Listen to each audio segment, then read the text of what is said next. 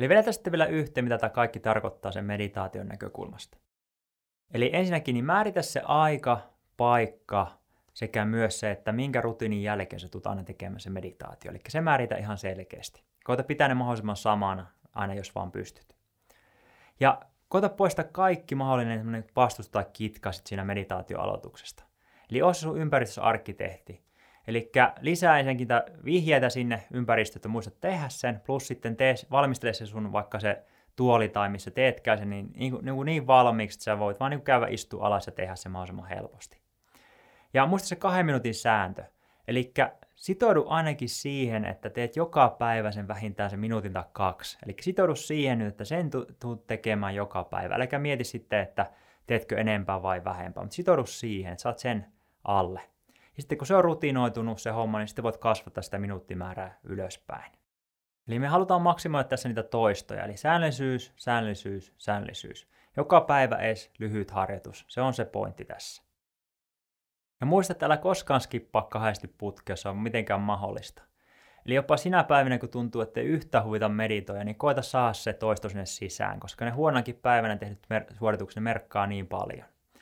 Ja tosiaan aloita uudestaan ja yhä uudestaan, jos tullut tämmöisiä taukoja. Eli ihan niin kuin Rokinissa elokuvissa, että vähän samalla tavalla kuin Rokinissa elokuvissa, kun se nyrkkeilee, niin sähän vaan niin kuin kojauttaa vähän niin kuin pataan yhä uudestaan, mutta se vaan niin kuin jatkaa lähestymistä. Se ei koskaan käytännössä lopeta niissä elokuvissa. Ja mä en tiedä, että onko tämä ehkä paras vertauskuva, koska ei tämä meditaatio tulekaan mitään patauttamista, mutta vähän niin kuin sama mentaliteetti, että aloitetaan yhä uudestaan eikä koskaan lopeteta.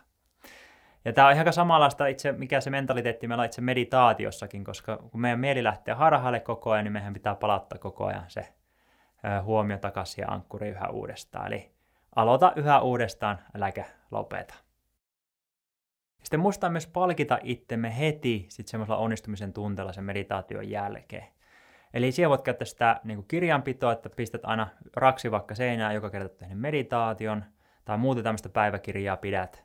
Tai sitten vaikka siinä toinen vaihtoehto on se, että meditaation lopuksi sitten, kun sä oot tehnyt sen, niin ihan tietoisesti kiität itteesi ja niin kuin oot tyytyväinen itteesi, että sä teet taas tärkein teon oman hyvinvointis puolesta. Eli tämäkin toimii sinun hyvänä palkintona sitten siihen loppuun. Niin kertaa vielä itsellesi kirkasta, mikä se sun motivaatio on meditoi joka päivä.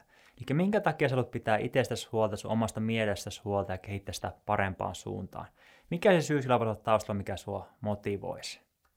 Ja sen lisäksi, niin jos sulla on minkälaisia vaikeuksia tehdä sitä meditaatiota joka päivä, niin tee sitten suunnitelma nyt tässä sun oppimiessa asioiden pohjalta. Eli poimi sitä semmoisia asioita, mitkä sulle voisi toimia, ja laita ihan niin kuin kirja ylös, että milloin sä teet, mitä sä teet ja milloin sä teet, jotta saat sitä sun systeemistä paremmin ja se uusi tapa voi toteutua.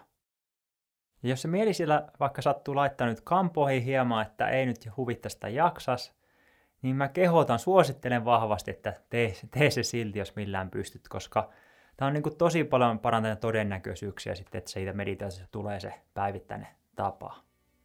Koska aivan uskomatonta, miten isoja muutoksia voit saada aikaan, jos et vaan lopeta sitä meditaatiota, vaan jatkat sitä säännöllisesti joka päivä.